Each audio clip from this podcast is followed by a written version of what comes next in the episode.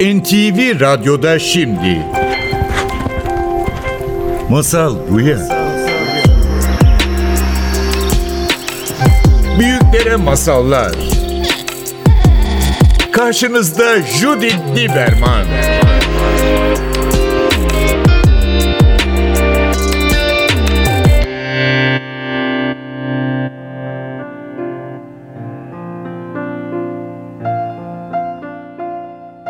Masal Buya'ya hoş geldiniz. Bugün bizim konuğumuz Yeşim Cimcoz. Yeşim hoş geldin.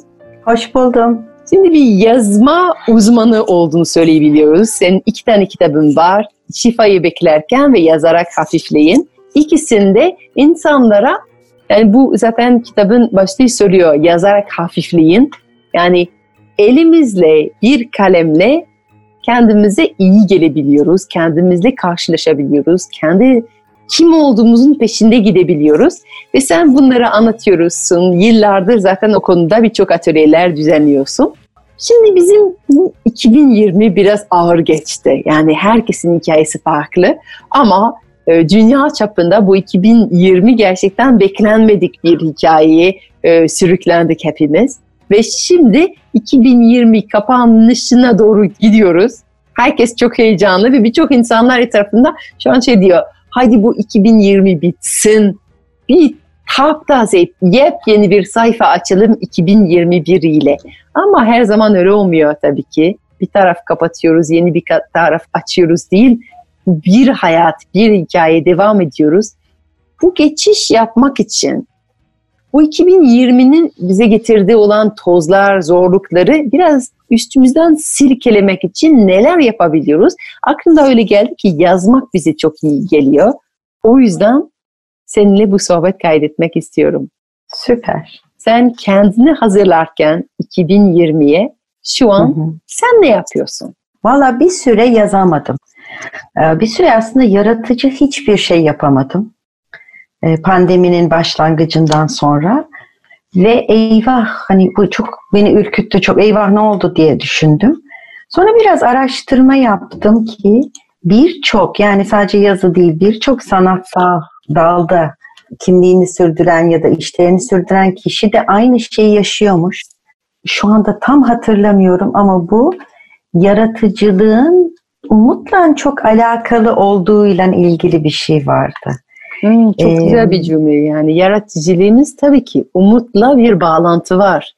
Evet ve umudumuzu bir süreliğine kaybettiğimiz için yaratıcılığımız da kapandı. Hani niye üreteyim, niye bir şey yapayım, niye niye ileriye bakayım, niye coşayım gibi böyle kendimize bir yasak e, süreci. Ama tabii tüm yaratıcı insanlar gibi o ki her hepimiz aslında yaratıcıyız da tüm bunu açmış olan insanlar gibi diyeyim. Duramıyorsun, öyle de kalamıyorsun ve ondan sonra önce yazarak başlamadım. Başka şeyler yaptım. Örgü ördüm. E, resim yaptım. Özellikle mürekkeple e, çalıştım. Bir defter aldım, ona çizdim. Kek, pasta yapmak istedim ama onları yasak, onları yapamadım.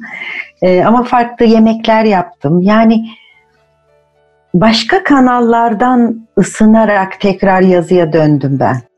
Ee, başka kanallarda çalışan insanlar da belki yazarak ısınmayı seçebilirler. Ben biraz böyle ee, başka bir pencere açmak gibi. Çünkü sen senin için örneğin evet. resim çizdim diyorsun ama bu senin hayatında yeni bir şeydi değil mi? Az çok yani. Çok normalde resim çizen bir insan mıydın? E, eskiden çok yapardım. Yani sevdiğim bir şey ama mesela böyle sulu boya, yağlı boya öyle şeyler değil de meditasyon gibi geldi. O mürekkeple ince ince çizgi yapmak o hmm. bir sakinleşme çalışmasıydı sanki o. Odaklanma, sakinleşme. Benim örgü öyle oluyor. Evet. Benim için örgü örmek öyle. Benim meditasyonum örgü örmek oluyor. Yani evet bir süre herkesin başka bir şey ihtiyacı oldu. Zaten insanlar ilk başta ilk pandemi başladığı zaman herkes şey düşünüyor. Aa daha az çalışıyorsam veya evdeysem o zaman roman yazarım, o zaman müzik öğrenirim, o zaman bir sürü şeyler yapacağımızı zannediyorduk. Sonra evi kapandığımızda baktık ki e, yapamadık. O kadar zannettiğimiz kadar yapmadık ama şimdi senin söylediğin ümitli olan ilişki çok önemli. E, hem ümitle ilişkili galiba Judith hem de şey var. Yaratan insan gözlemcidir. Pandeminin şoku aniden gelince belki durup gözlemlemek için yani şahit olmak gerekiyor önce. Ne yaşadığımıza bir bakmak, dışarıdaki kaostan ve panikten sıyrılmak, işte örgü, çizim vesaire.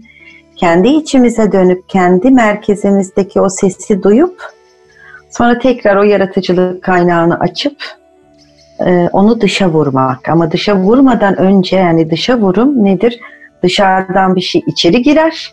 O içeride halledilir, süzgeçten geçirilir. Ondan sonra da daha sanatsal bir şekilde dışa çıkar. Belki de o süreci yaşıyorduk. Peki, peki ama ben hiçbir şey yapmadım ki, hiçbir şey üretmedim bu pandemiden e, başladığından beri diyen bir insana ne dersin? Çünkü bazen böyle yaratıcılıktan konuşuyoruz, işte yazı yazmaktan vesaire. Biri diyor ki ama ben çok istekliyim, gerçekten çok yapmak istiyorum ama neden yapamıyorum? Acaba yeteneğim yok diye bir soru çok geliyor değil mi? Yaratıcılık o kadar farklı alanlarda kendini var ediyor ki e, belki de takıldığı, yaratıcı olduğunu kanıtlamak istediği alan onun için uygun bir alan değil. Ressam olmak istiyor, resim yapmak istiyor, resim yapamıyorum diye benim birçok öğrencim yazamıyorum diye takılıyor. İşte yaratıcılığım gitti ama acaba başka ne yapıyorsun? Daha çok makyaj mı yapıyorsun evde? E, evin şeklini mi değiştirdin? Farklı şekillerde kurabiye mi yapmaya başladın? normalde yaptığın yemeğe farklı bir şey katarak mı yaptın?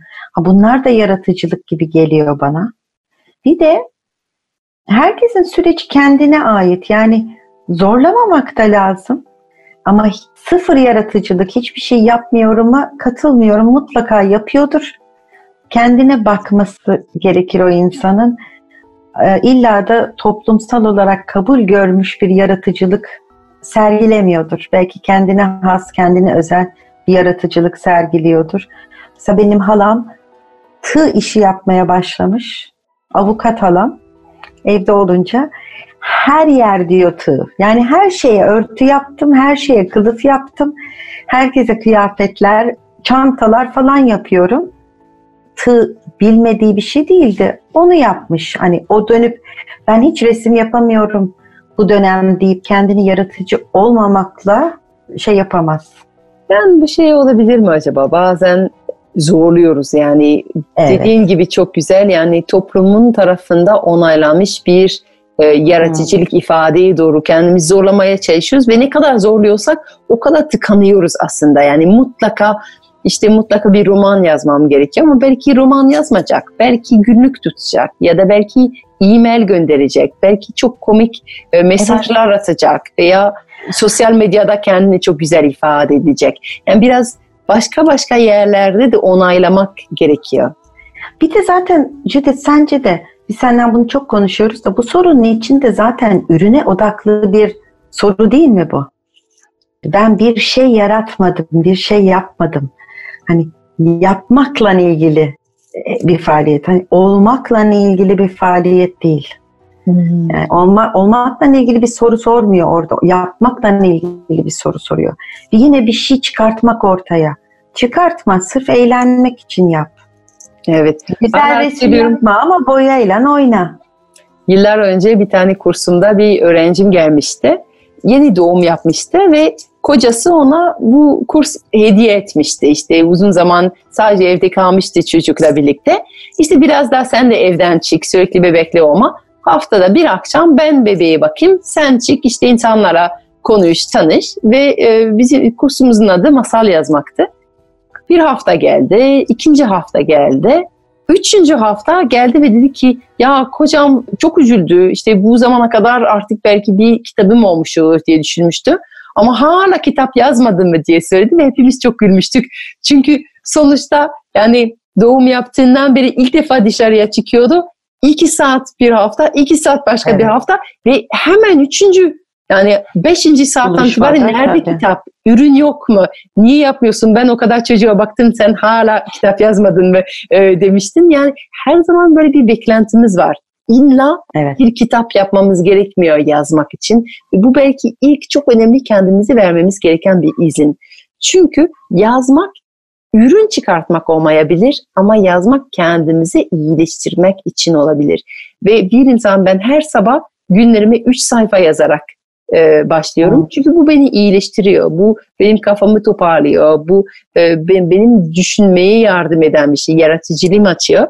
Ve bu defterler kaç defter doldurdum. Hiçbir işe yaramıyorlar. Ara sırada atıyorum onları. Eski olanları atıyorum. Ürün değil ama şifa kesinlikle senin yazdığın kitaplar gibi. Şimdi 2021'e doğru geliyoruz. Merak ediyorum. Kendimize iyi gelsin diye kalemimizle hiç ürün amacıyla değil, hiç yazar olmak için değil ama sırf iyi gelsin diye elimde bir kalem var ne yapabilirim? Öncelikle benim en sevdiğim şeyi söyleyeyim. Yani ben bunu her zaman, her şartta, her durumda bana iyi gelmiştir. Toprak, su, ateş, hava. Bu dört elementin çağrıştırdığı ne kadar şey varsa listeleyebiliriz. Mesela toprak, ağaç, solucan, tarlalar. Bu kelimeleri küçük kağıtlara yazıp bir kasenin içine evin belli bir yerinde bırakabiliriz. Ve her gün bir tanesini seçip mesela solucan çıktı. Oturup belki 5 dakika, belki 3 dakika solucan kelimesiyle başlayıp ne geliyorsa içimizden yazıp bırakabiliriz. Her gün her elementtan bir tane seçecek miyim?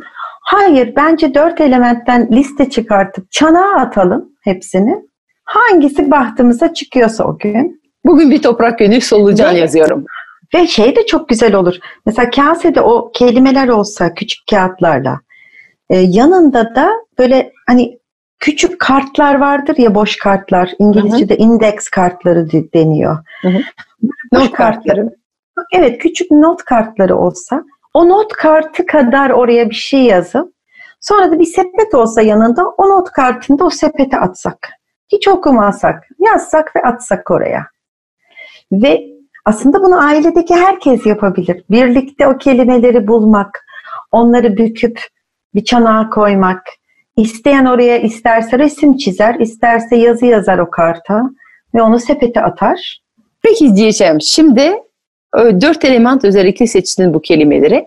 Diyelim bana kıvılcım geldi. İşte Hı hı. bugün yazdım kıvılcım hakkında. Neden dört element seçtik? Ne, ne, Evet. ne- nasıl bir fark yaratacak? Acaba solucan yazmak ve kıvılcım yazmak fark yaratacak mı bende? Tabii o çok zor bir soru bu. Çünkü fark yaratacak. O gün belki hayır yaratmayacak. Belki sen hiç fark etmeyeceksin fark yarattığını. Ama birbiri üstüne tuğlalar gibi yazdıkların biriktikçe aslında sen ne yapıyorsun? O kelime kelimenin hiç önemi yok. Bir çağrışım yapıyor. Çok temel şeyler toprak, su, ateş ve hava. Bizim temelde bildiğimiz şeyler, bize yakın olan şeyler. Onların çağrıştırdığı kelimeler bizim içimizden çıkıyor. Ve tekrar o kelimeyi kendimize söylerken oraya yazdığımızda aslında bence dağılan, şu anda yaşadığımız bu şey bizi dağıttı, parçaladı. Ve bunu yazdıkça parçalarımızı sadece topluyoruz, bir araya getiriyoruz. Onlar eğer bakılırsa o parçalara ve bir araya getirilirlerse kendileri doğru yeri bulurlar zaten. Çok bir çaba sarf etmen gerekmiyor. Senin anlaman gerekmiyor. Senin fark etmen de gerekmiyor. Sürece güvenmen, yazarak bir hafiflemen, yazdıkça ve onlar birbirinin üstüne inşa edildikçe de kendileri sana zaten hizmet edecekler. Onu güvenirsen bence hemen olmasa da bir süre sonra o farkı göreceksin. Ben bunu çok seviyorum çünkü şimdi tabii ki pandemi konuşuyoruz, işte geçiş konuşuyoruz ve bize verdiğin ödevi aslında direkt bir ödev değil. Yani böyle pandemi yazın, yani bazen çok direkt çalışıyoruz. Yani diyoruz ki pandemi nasıl yaşadın veya ne yapman gerekiyor veya 2020 için neler yapman gerekir. Çok böyle kendimize yüklüyoruz bazen ve direkt bakıyoruz. Ama burada aslında dolayısıyla aslında benden bir parçadır solucan, benden bir parçadır kıvılcım, benden bir parçadır dünyaya ait olan her şey. Belki kendime bakarak değil, dünyaya bakarak kendime iliştirebilirim. Aynen öyle. Peki senin bu sene için yapacağın olan şey ne olacak? Var mı böyle? Ya şimdi çok e, resim çizdin ve bir süre yazmadın. Şimdi tekrar yazmaya başladın. Var mı kendine vereceğin bir ritüel, yeni yıl e, ritüeli? Eline bir kalemle yazacağın bir şey. Şu anda yazmakta olduğum şeyler var. Yeni bir ritüel hiç düşünmedim. Ama ritüel olması gerektiğine inanıyorum. E, anılarımı yazmaya başladım bu pandemi sürecinde. E, onu kesinlikle tamamlamayı umuyorum. Bir yandan da e, bir romanım var 7 yıllık. Onu da inşallah bu önümüzdeki birkaç ay içinde tamamlayacağım.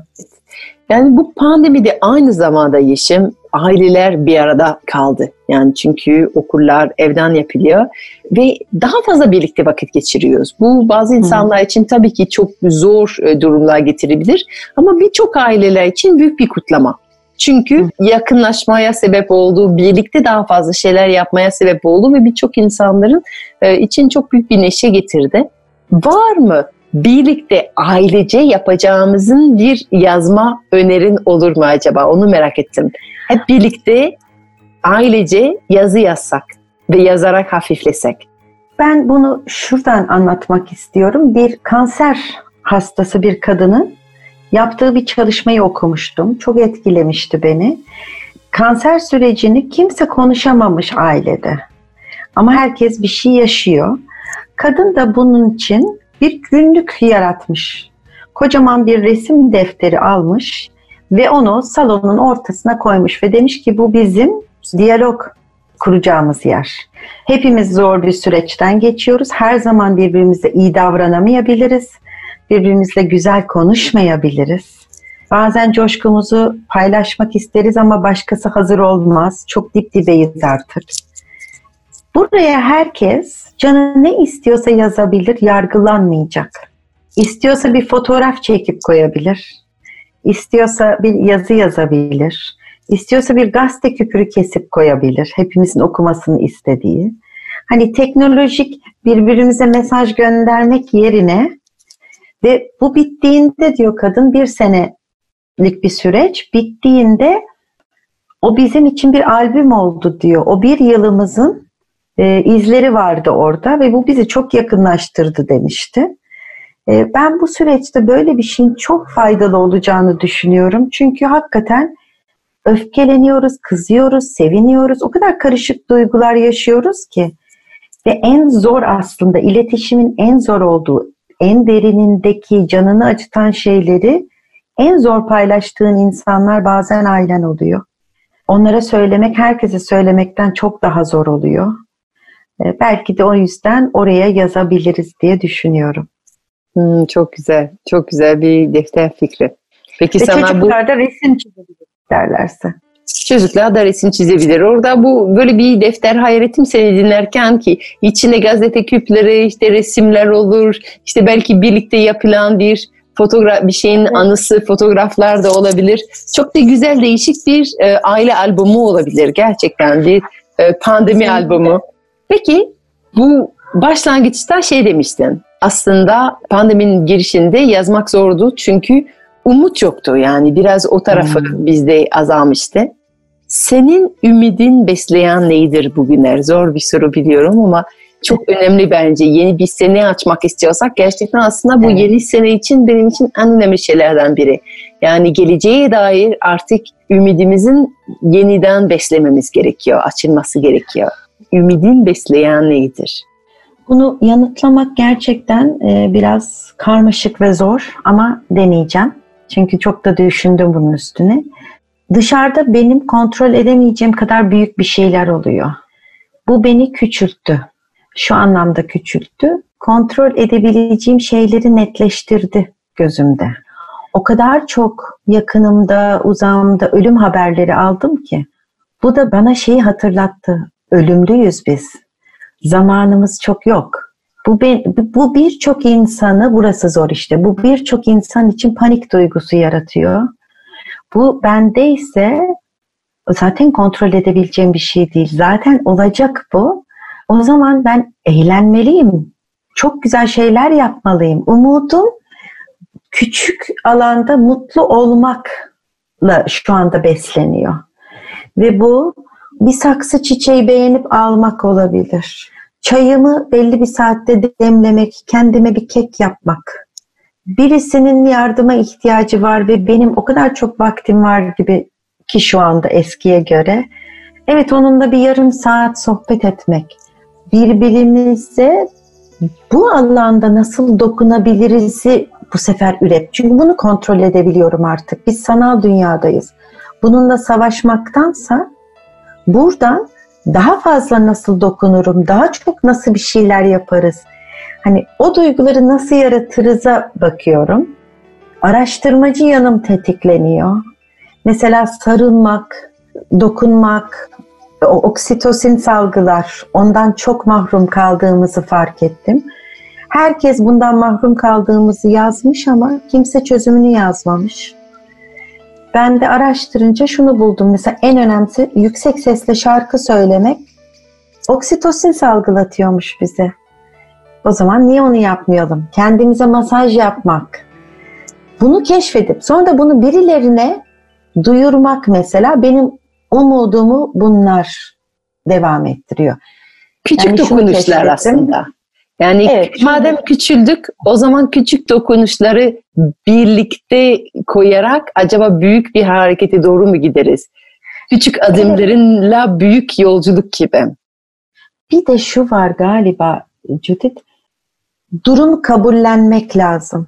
Bu ah kader gibi bir kabullenmek değil. Şu anda benim kontrol edemediğim bir virüs var dışarıda.